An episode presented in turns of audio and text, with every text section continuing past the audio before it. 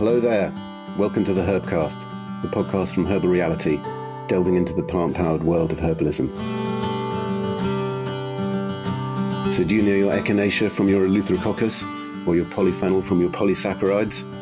Whether you're a budding herbalist, an inquisitive health professional, or a botanical beginner, Herbcast is here to inform and inspire you on your journey to integrating herbs in our everyday lives. So settle down, turn us up, and let's start today's episode of the Herbal Reality Herbcast.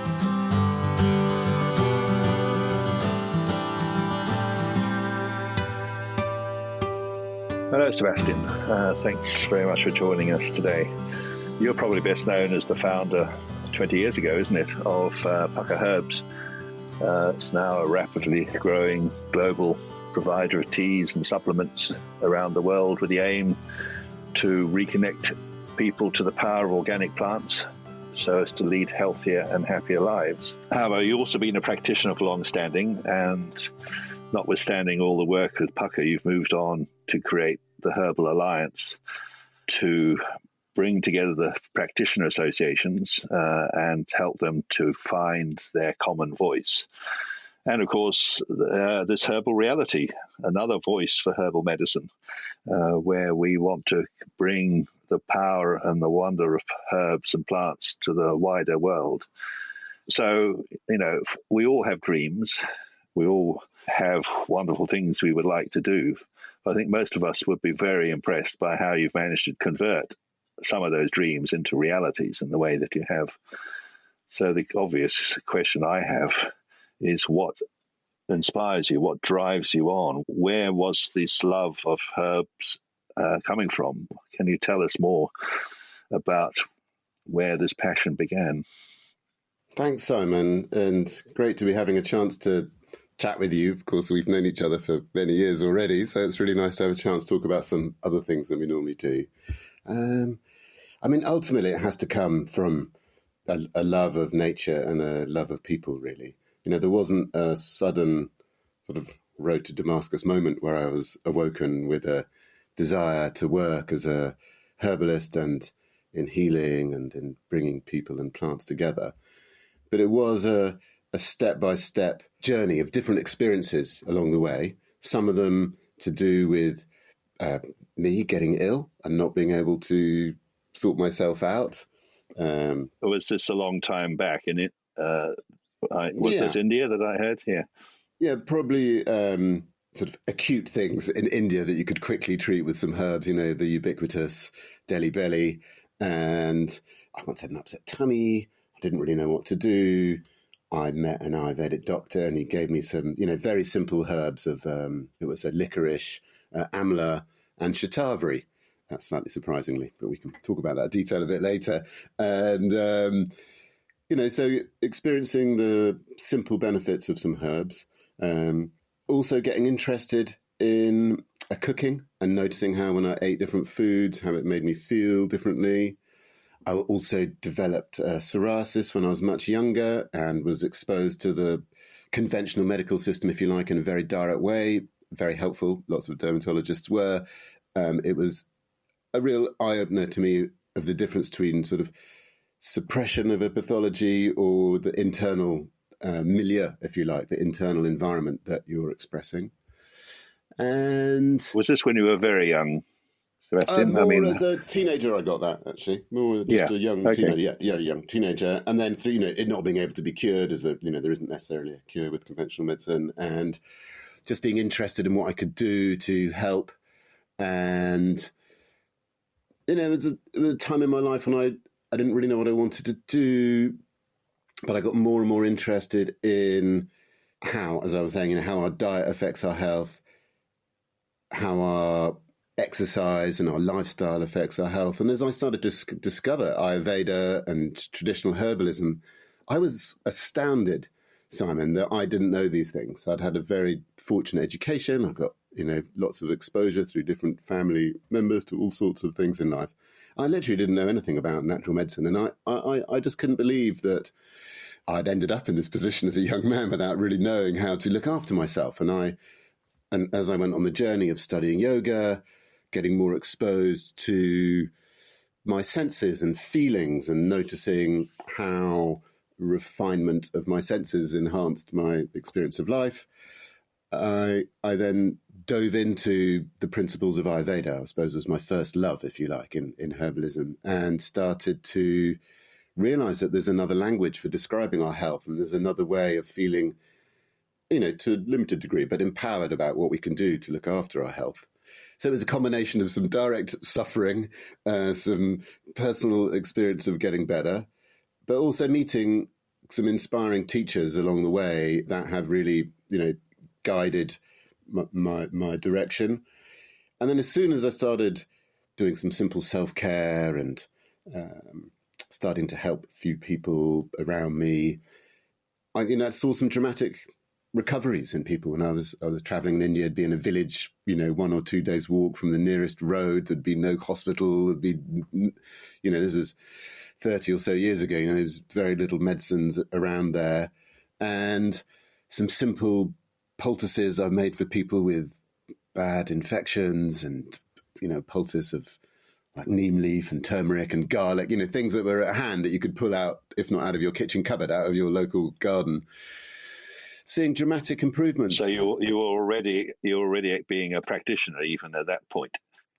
Well, this is probably a few years on from when I started experimenting on myself, you could say, or using herbs yeah. myself, or seeing clinicians to treat myself maybe that was sort of three or four years afterwards. Yeah, in sort of desperandum, really. It was only because yes. there was nothing else there. I wouldn't normally have done that, but just you start to see benefits in other people. And I was like, well, look, this is if if it's this powerful with my limited knowledge, what could happen if I studied these amazing ancient systems and learned how to share and use some of those insights? And so, yeah, I had this sort of realization. It was a a coalescing of my previous experiences where I was like, yeah, I'd, I'd love to spend my life committed and dedicated to helping connect people and plants and their health. To step back a little from that, I mean, most people's exposure to Ayurvedic and Indian influences is through yoga and through that, that sort of uh, entry point. Did you have that start, or, uh, uh or was there a switch through to herbs from that, or did you go into herbs first and uh, hit the Ayurveda button later? They they ran pretty concurrently because I spent some time living with some of the sadhus, holy men in India, really, and, and the, the, the, the parallel of yoga and Ayurveda, self care, they they run uh, they run together yeah. really, and within yoga there is a great tradition of internal cleansing and rejuvenation and dietary advice as well. So it, it was pretty much in in parallel, and you know I think it was an awakening to the wonder of nature as well, largely, Simon. You know, there was this opening as a young man out of my education in a way, and I, I hadn't had any formative spiritual experiences, if you want to put it like that. Um, I'm not claiming anything magnificent either, but just an, an, awareness of this. You're a part of this greater vitality. And I got very interested in this relationship between the vitality that I saw in nature and the articulation of that in Ayurveda. So starting to understand some of the energetics, and that and that just really appealed to me. You know, I'm no I'm no biophysicist or, or you know biochemist in that sense. So this was your first exposure to health questions was through this experience or these experiences. It was really. Before that, you know, it always been my. Uh, you had been mother. a victim, yes. Yeah, uh, I've been or taken down to the, the doctor in a way. So, uh, yeah. And it was um, great. And you know, people were obviously doctors, obviously showing all their care and compassion to look after me as best they could. But it was a disempowered situation. I mean, it wasn't yeah. I, was being educated to go, oh, if you feel hot, do this, or you feel pain here, do that. It, it wasn't sort of instilled.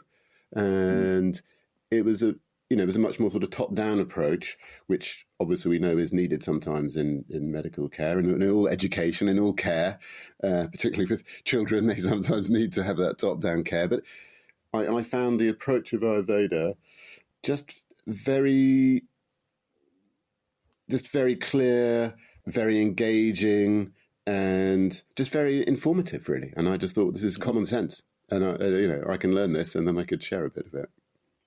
Well, you did you did go and learn because uh, it's it's a, it's hard work digging to uh, learn the uh, materia medica, um, the, the the actions of the plants. And uh, from your book Ayurvedic Medicine, it looks as though you've absorbed, or at least written down, uh, quite a lot of material. So you must have taken quite a lot of time out simply studying. Yes. Well, another part of the story is that when I went to university, I studied Hindi and Indian religion. So in this formative time, if you like, when I'm exploring Indian yoga and culture there. I also studied Hindi, and that, although I don't uh, know Sanskrit particularly well, that enabled me to access lots of the the text and at least to recognise the names of the herbs. And so I, I found that when I was studying Ayurveda, there wasn't a particularly easy way of accessing lots of knowledge about the plants. It's sort of scattered throughout the text and under various translations the impression I've had in looking at myself is that a lot of it was sort of adulterated or uh, polluted by the presumably by the Raj, you know, the the English influence on the original cultures, and so you must have had quite hard work finding sources of the information rather than those that have been caricatured in one way or another to make it uh, agreeable to an English speaking audience. Yeah, well, there are quite a few tra- uh, translations of important texts. Um,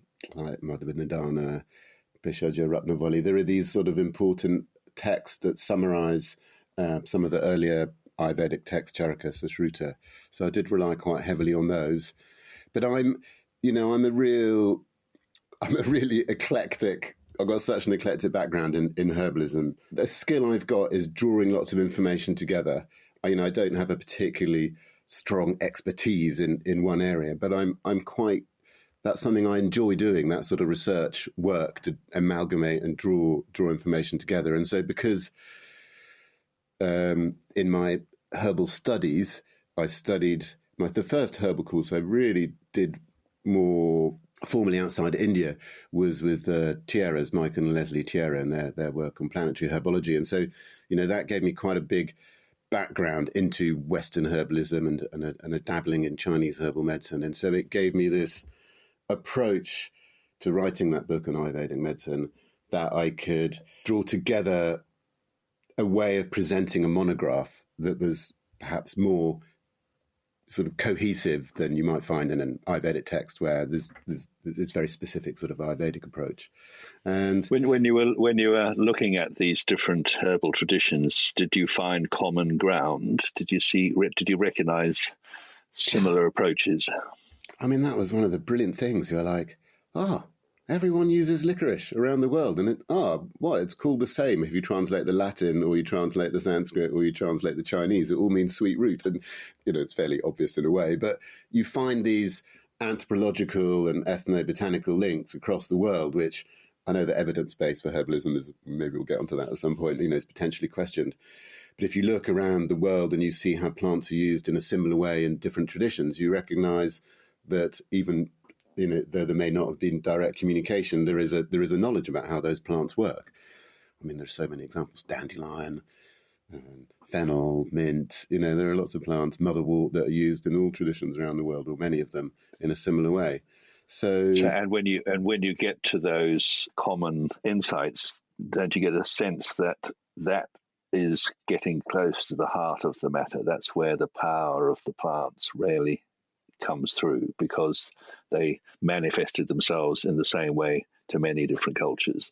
Yes, it's like they they've got a a character, a personality, and that manifests you know around the world in the same way. In a way, you know, different cultures observed how to use the plants in the same way, and I I think that really gets down to the the heart of how plants work in us, really, and and how we can take advantage of their evolutionary protection and their their evolutionary adaptive skills, we, we can take advantage of that for boosting our own health in a in a very accessible and a very sustainable way. And that's that's something that really touched me along the journey as I started to see that, you know, I think there are there are materia medica in, in China where in you know thousand AD, fifty percent of the herbs are from India. You know, so there's this great cultural exchange going on, and, and, and the other ways as well, of course. Many herbs in China entering Ayurveda and then coming into you know, through the Avicenna and the, the tradition in, in uh, North Africa, uh, coming into Europe, basically. So there's this great crossover of knowledge, and I, I see the, you know, on a macro level, I don't see any difference between the, the traditions of, of medicine around the world. I see it as humanity's answer to relieving suffering in our fellow friends and uh, family and citizens. And, and I think they've just taken a slightly different approach. It's something that I, th- I, I share with you. I think that that there is a common herbal uh, experience that in different ways we share, but it's the antidote to the view that herbs are all, you know, fragmented, and this, that, and the other, and what people think they are, and you know that they, there's no substance to them. I think what you're talking about does sound like substance to me. Yeah, I mean, there's a historical continuum, isn't there, of usage yeah. of some plants in the same way for some documented hundreds, if not thousands of years in some cases. And you can see that now as you get plants like you know ashwagandha or ginseng, which may have perhaps been more localized originally in their usage, but you can see their their their benefits are appreciated around the world as they become globally popular. So I think there's a there's a there's a sort of two way street to it. So let's pick up the story. You've you've you've got your passions now. You've been doing your homework, and building up your experience and knowledge. When was the book put together? Over how what sort of period of time, and particularly in relation to the Pukka story? I think it came out soon after Pukka was founded, wasn't it? Yeah, I'd been so we set Pukka up in uh, 2001, August of 2001, and for a few years before that, I'd been working on an organic farm, growing herbs in the UK, and and studying to be a herbalist uh, through this uh, planetary herbology course. And during that time, you know, Ayurveda was always my my first love, as I was saying, and so I was always carrying on some research in the background. So it was a work of about five or six years. And as I was starting Pukka, the first couple of years before we actually formed the company, you know, was trying to find the plants, of course. We didn't have anything to sell yet. So I was spending time traveling around India, trying to find some growers, quite honestly, that um, could grow to the standards we wanted. And in that time, I, I would be, be doing lots of research and writing. So the formation of Pukka with Tim, which, you all learned about the advertisement in the paper and so on, and uh, but were you already planning that before you met Tim? I mean, were you already beginning to look for plants that you could bring into the country, or was yes, was it the Tim meeting? No, it it was actually prior to that because I couldn't get good Ayurvedic herbs in my practice that I wanted to have. And so I actually went out to India and looked for some ashwagandha growers and things like that, you know, triphala, etc., and started to bring some herbs back and sold, you know, 25 kilos here or 50 kilos here. But, you know, it wasn't done with the great traceability and uh, the whole organic and the, the whole lineage that we've set up with Pukka. So there was, I had some experience in, in growing herbs before, of course. And, um, but then when we were really focused on what we were going to do with bringing more more herbs in for teas and supplements and making it more available, uh, that's when we went out and found more organic and fair trade growers that way. So when where did the organic come in? You, you said at the beginning it wasn't the, the, first thing, but when when did you cleave to organic as part of the story? I mean, that's you know a significant part of my journey because of how it really relates to health and the land and the ecosystem, and that, that we're an extension of the whole ecosystem. And that I was really, I got really inspired by uh, someone called Mike Brook, who set up uh, originally a business called Hambledon Herbs, that's now the Organic Herb Trading Company. And I actually, when I'd got back from India and I was starting to study this herbal course, I um, wanted to also, you know, I was 25 or so, so I, I needed a job as well. And I, um, I wanted to work on the land with plants. I didn't want to just be in college. And so I, I rang up of the yellow pages actually uh, which is the directory you know in the old days for finding where someone's number was. And i rang mike up and said you know have you got any work? And he had a woofing scheme this welcome workers on uh, organic farm scheme. And he gave me a job. I went down and on 35 quid a week or whatever it was. I lived in a caravan on the land, and, uh, you know, Mike is uh, one of the pioneers of organic herbs in the world, was the first person to bring in organic herbs into the UK, set up whole value chains, and they, they still are, you know, leaders in the ethical supply of herbs today. And it was a very formative time in my life. So I was, the, the land hadn't been turned over yet. They'd just moved there. They had a, I don't know, 20 odd acres, but they had just had a two acre plot for growing various herbs. So I was one of the gardeners turning over the land, making the beds, learning how to, you know, divide roots of skullcap and plant echinacea seeds and all of that. So that was very educational. And they had a warehouse as well. So I was learning, I got to see, I don't know, they had about 300 species of herbs, I think. So I got to see all the raw materials and, and what they would actually look like. So that was also part of my sort of early pharmacognosy, if you like, and my study of the of the sort of drug form of plants. I can see a podcast with Mike coming along because I mean that would be another story, wouldn't it, as to how uh, he got to that place. Mike yeah. be great to speak to, yes. And um, you know, he was already committed to the organic movement, and sort of I, I, joined the joined the train really. And mm. I think there's a very important paradigm uh, comparison here with modern medicine and should we call it traditional herbal medicine and modern farming and should we call it traditional organic farming in in the sense of how herbalism and organic farming really focus on you know nurturing the whole system there is that belief of or view of prevention and um, supporting the ecology the microbiome uh, of the soil as well as the digestive system if you like and i think there's this powerful paradigm analogy there that we we want to work with more than against. So I think there's a there's a possibility of exploring how herbalism and organic farming can become a greater part of society's paradigm for how we care for our health. Of course, modern medicine, modern agriculture have grown out of many needs to alleviate suffering, alleviate hunger, and, and you know there are many advantages and expertise there. But we we know that modern farming's causing a major, you know, is a major contributor to biodiversity loss and deforestation. And also, we think that there may be implications on the microbiome from pesticides, etc. And so, I, you know, I got very inspired by the organic view of it being a circular approach. Uh, you know, you you you put back in what you take out. You you mitigate risk early on. You look for prevention and diversity in your whole ecosystem. And I, I've taken those principles into my clinical practice. I mean, you know, for me, how herbalism works is just an extension of how nature works. And so having the privilege of that being a sort of lifelong focus and meditation, if you like, is something that I will, yeah, always cherish. So that's how I got into organic. and uh, privileged to have joined the Pukka team in the last five years and can confirm that those that notion of the three biomes, you know, where we support all these living systems equally, still is the core passion, the core theme in the Pukka thinking. Mm-hmm. And so, uh, come back to what I was saying earlier, you know. Unlike many of us, you have a dream or dreams and then see it through. And I'm just wondering what uh, the demands of getting Pukka up and running to see those original ideas uh, manifested, what they did to your energies and your core loves of herbs. How, how did the reality of Pukka uh, work for you?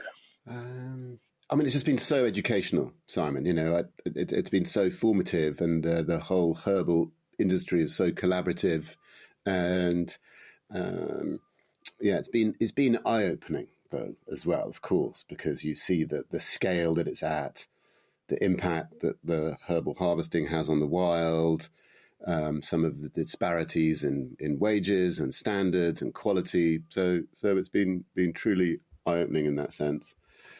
You know, we, we really had a drive to quality, I suppose. It was that that insight that herbalism and, and health aspires to really. And maybe maybe it came from my interest in yoga and that there was a sort of possibility of human evolution and you could you could enhance your potential in a way. Um, but i i just felt there was a strong need for the tradition to be respected. And i didn't think what was on the shelves was doing that. I know that might sound a bit arrogant, and I don't mean to be arrogant. I know lots of people were trying to do good things, but you know, back at the in the 1990s, you know, all the herbal tea on the shelf was perhaps not high grade. It was just normal food grade herbs. You know, you know, 99% of it wouldn't have been organic. You know, so we were we were early adopters in a way of that push to try and raise the profile of quality in herbalism. That you know, there'd been the Renaissance, should we say, coming out of the 60s and 70s, and many of the our colleagues, inspiring colleagues, particularly out of America and the and the UK, had really sort of given rebirth, I think, to the herbal practice. But I think the quality of the herbal side was lagging behind at that point, and that really needed a push. And with Pukka, I wanted to make sure that whatever we served to anybody was something that I'd want to have myself and I'd want my family or my or my patients to have. And so that was a very big journey for me looking at quality standards and really understanding how there is a difference in food grade herbs or pharmacopoeia grade herbs or practitioner grade herbs. You know, there there are, there are ranges of everything, and it really showed me how the deeper your relationship with the source of things, the the the greater the reward is in a way because you build up this relationship with people. They they understand your needs, you can understand their needs, and if you're lucky, you become friends. You certainly get some journeys, you know, some adventures that you, you you've shared together. So, you know, that's put us in incredibly good stead where we've really got this, you know, global network of suppliers, farmers that are part of our value chain now. So that all that organic growing side has been really valuable. But you know, as you know, most of the herbs in the world by species come out of the wild, Simon, and about 25% by volume. So millions and millions of kilos come out of the wild. And one of the things that's been inspiring for me at Pukka is that ability for us to grow and stretch ourselves as the whole industry grows and stretches. And it's been one of the great honours in my life to contribute to the Fair Wild movement. And Fair Wild is a standard that was uh, set up through a collaboration across uh, various NGOs such as uh, uh, Traffic and WWF. And it is a standard that looks at how you can get herbs out of the wild sustainably, where the collectors and the, the, the landowners, the community owners of the land also get paid. And it's a very equitable way of ensuring quality and social fairness. And I'm just so yeah pleased that we can contribute to this scheme because it is a way of ensuring that however big herbalism becomes, which is we, we need it to be a lot bigger to serve human health more effectively, that in that process we are also looking after the, the land, the nature, the ecosystems the plants come from. So we've had all sorts of fun traveling around projects to harvest licorice and climbing up trees to get lime flower and elderberries and stinging ourselves wild harvesting nettles. So um, you know, it, it, it, there there are large numbers of people. I don't actually know what it is, but it will be you know some millions of people that are uh, involved in wild harvesting herbs from the wild and depend on it for a large percentage of their income. And I think it's incumbent on the whole industry, whether you're you know a user, a practitioner, or a producer, to make sure you know where your plants come from. At least do your best to work with those cultures to sort of yeah impart quality standards and and learn from them what what they need from as a society. Yes, you answered my next question, which is, you know, the price of success. You know, if we are going where we want to, which is where herbs become, you know, a, a default again, um, then it, there are uh, pressures on the supply, on the environment that produces the herbs, and on protecting the communities that produce them. And again, with Pukka, we've we've uh, clearly seen that uh, steps can be taken there with the Fairwild and the other certification systems, um, and with other things like uh, one uh, to the planet, and taking responsibility for success. I think is something that Pukka has also taught us, and there are many other people in Pukka now helping to carry the torch. So, but it was your original, your original dreams which fired us uh, to do this. So you you you must have had, and uh, presumably in dark moments of the night when you worry about the impact of your next order on a particular crop or a particular supply, th- there must be quite a big agenda here that we as herbalists need to take on, and which have not been taken on so much, I think, in the past. That uh, through Pukka you have addressed. Yes, I think there is a you know across the world really the herbal practitioner community has become unfortunately fragmented because it has been uh, not always included in uh, or integrated in medical systems, and so naturally herbalists have been um, sort of segmented, if you like, or, or, pushed to the edge or marginalized. And I, and I think that's made it difficult for us to align and come together over such things as quality standards, you know, fair trade standards. Um, and I feel extremely optimistic given the nature and you know health crisis we're in at the minute that herbal practitioners are coming together around the world to address some of these matters.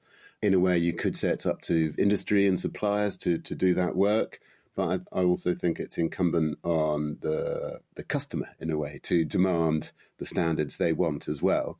And you know, you mentioned at the beginning the Herbal Alliance has been this group of uh, us coming together to bring the different UK organisations together, and yeah, it's been really quite moving actually having a chance to meet so many people who've dedicated their lives to uh, natural medicine and helping uh, members of their society's health thrive. So many amazing people, and uh, to feel this potential of what could what could come out of an alignment really of thinking because of course there are you know within all groups of people there is diversity of thinking and uh, there are different cultural approaches in Chinese medicine, Ayurveda, Western uh, Western herbalism. So I I feel that there is an urgent need for herbal communities around the world, America, Australia, everywhere, to address the climate crisis. And I, I, I think we need to be addressing the biodiversity issues. We need to be ultimately, from a selfish point of view, you know, climate crisis is going to affect and impact the quality of herbs and their availability. And we need to be on the front foot of addressing that supply for the future because, you know, growing regions are changing, uh, huge pressure on, as I've already mentioned, on, on wild populations. And the only way to ensure that we have a reliable future that we can be yeah, proud of is to engage with where each and every species we're using in our clinic is coming from. And, you know, and that might be difficult to find out immediately, but the the way to start is to do it. You know, and, I, I've got that experience from Pukka because I, I know that we didn't know where every single herb came from when we uh, when we started, but we we certainly do uh, now in that sense. You know, we, we track that down over time, and we, we work with with people to create that that lineage, if you like. So you're really calling out to all those who want to pursue a herbal path that it's not just a question of finding the right herb to give to your patient. It's a question of how you embed that in with your responsibilities and your um, appreciation of the wider world need, the, the need to be sustainable, preferably organic. I do, Simon. I think it's the same for every single thing we buy, actually. But in this context, as a herbal practitioner or user of herbs, you have a choice and you can choose where you buy things from and and you can drive that change in the marketplace through your you know um, the pound as a powerful political tool. And I, I think that's how it should be used really. If you if you can use you know if, if that's possible to use it that way. And we've got a lot to do. Let's face it. You know, we can't just sit on our laurels. It's lovely that Pukka's all organic and that there's some nice organic tea here and there. You know, there's a lot to be done, and I, I don't think any of us can sit back on our on our laurels to suggest any other way. Certainly, no one can accuse you of sitting on your laurels. What lessons have we learned? What perhaps might could we have done better, or would we do better if we had it again? What are the things we need to really focus on work wise as a community uh, in the next five or 10 years, where would you apply the lessons to what we do next? I mean, hindsight's a great thing to have, isn't it? And we do have it. So, looking back over history and perhaps how herbalism's got marginalized under the pressure of a more sort of pharmaceutical, diagnostic based medicine, um, alignment, I'd say, is the first thing. You know, stick together, that we share more uh, than we differ on, basically. And so, so find alignment that way. Focus on practitioner standards and clinical standards, although they are very high already, I'd say, through all the individual colleges that uh, accredit and train. Find more universal alignment again there. Drive awareness of quality in practice a bit more, as in the ingredients and the the the, the products. I think that would be a, a, great enhancement, and so perhaps there's a greater need to train in more um, and uh, herbal science in that sense, that sort of identification and those quality issues. And I think we need to find a way to help people feel more empowered. Ultimately, you know, the ultimate gift of herbalism is that it uses, you know, natural tendencies that are very accessible to people. So how can we capitalize on our you know the innate tendency of herbalists to be teachers you know spending an hour with a client is really about um, exploring their life story and their life story in terms of their you know what has led to good health with them and what has led to poor health. So you know what are the what are the resistors to their progress and what are the accelerators of it? And you you explore that through you know really very personal and you know intimate conversation whether you're taking pulses or taking tongues or, whatever it might be you are um, in, a, in a very personal conversation. So it's a sort of we're, we're in the business of empowerment aren't we? So it's isn't part of what we need to do to promulgate that message uh, that if you want to take charge of your health, there are ways that have been adopted for millennia. Uh, there are remedies which have been used for millennia and are the same. So, what? How do we? How do we get that message? How do we articulate? How do we, you know? Apart from spending squadillions on campaigns, is there a way we can yes. pick up the message? I think it is in a, as in all aspects of change, it's quite nuanced and it's multidimensional. And so I think, you know, I'm a big believer in, you know, looking at where are the blockages. It's like a herbal diagnosis, Simon. You know, look at where the, you know, where are the fundamental problems that we've got? Where is the lack of trust, lack of belief? Um, where do we need to meet the current medical paradigm, for example, you know, where is the more evidence needed from us? Where is the more safety guidance? You know, what are the concerns of medical regulators? But, you know, how can we tell a better story about our efficacy as well? How can we really uh, engage in this? You know, it is naturally complex herbalism. You know, it's representing all of nature. It is, it is not something that can be done in an elevator pitch.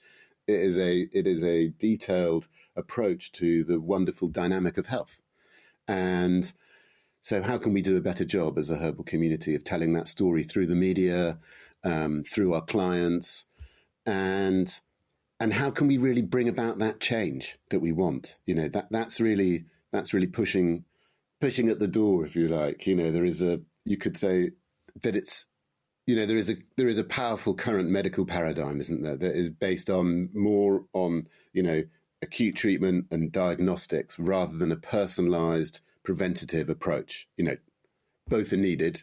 Uh, you know, I think we need to work to a more integrated plan in the future where herbalism, uh, counseling, diet, exercise are all included. And, and for, not just because I am a herbalist and I love uh, the, the, the, the, principles and practice of herbalism, but herbalism really does include all those pieces. You know, herbalists are nutritionists, herbalists are coaches and counselors, herbalists are lifestyle guides and they are exercise therapists. And on top of that, they know the, the, the some of the most powerful plants in nature and how to combine them to help you optimize your health. So, really, is that good? You know, it really is that good. It takes us all the way back to the original Ayurvedic principles, isn't it? That you know, it's uh, there. There isn't just one path. There isn't one therapy. There isn't one way to health. Um, and in a sense, what I'm hearing you say is is that uh, for the herbal world to, pers- to prosper and progress, we should be linking ourselves to those who work in exercise, in nature. You know, there's a lot of work on how important green spaces are and blue walks and all the rest of it. That seems to be a world that you're suggesting we should all attach to and become part of. So it's a bigger integration. Uh, uh you know, first we integrate and and find the voice for the herbal world, but it sounds like what you're saying is that you know there is a bigger calling where we we, we look uh, uh, over our parapet and see what other people are doing in that wider nature based healing. Absolutely. I, I, love that. You're so right. It really is about um, partnerships, networks. You know, we've reached that time in history where it's all about a mycelial relationship in a way, where through working together, we can empower and educate and engage. And I, I, I, couldn't agree with you more that we we need to do a bit of navel gazing to reflect on where we've got to, but don't spend too long doing that. Let's you know we need to get out there and share share the wonder that is that is herbalism and and stand up with confidence and with clarity and with with compassion. Really, that there is a lot of care that can be delivered through herbalism in a in a sustainable and an affordable and a practical way. Well, Sebastian, as as we said at the beginning, you have translated many of these ideas into reality and have provided us with a with, with a great lesson in life and going forward, and an inspiration to what we might do. So, thank you so much for sharing this time with us and your thoughts in this podcast, and we'll look forward to hearing more. Thank you very much. Thank you, Simon. Great to be with you. You've been listening to the Herbcast the podcast from Herbal Reality. We hope you enjoyed this episode. If so, perhaps you'd like to leave us a rating. That would really help us to spread our message for herbal health. We hope you'll join us again for the next episode. And in the meantime, if you'd like a few more herbal insights from us, do have a look at herbalreality.com or learn more from us via Instagram, where we're at herbal.reality, and we're on Twitter and Facebook too. We'll be back with another episode of the Herbcast soon. Thanks for joining.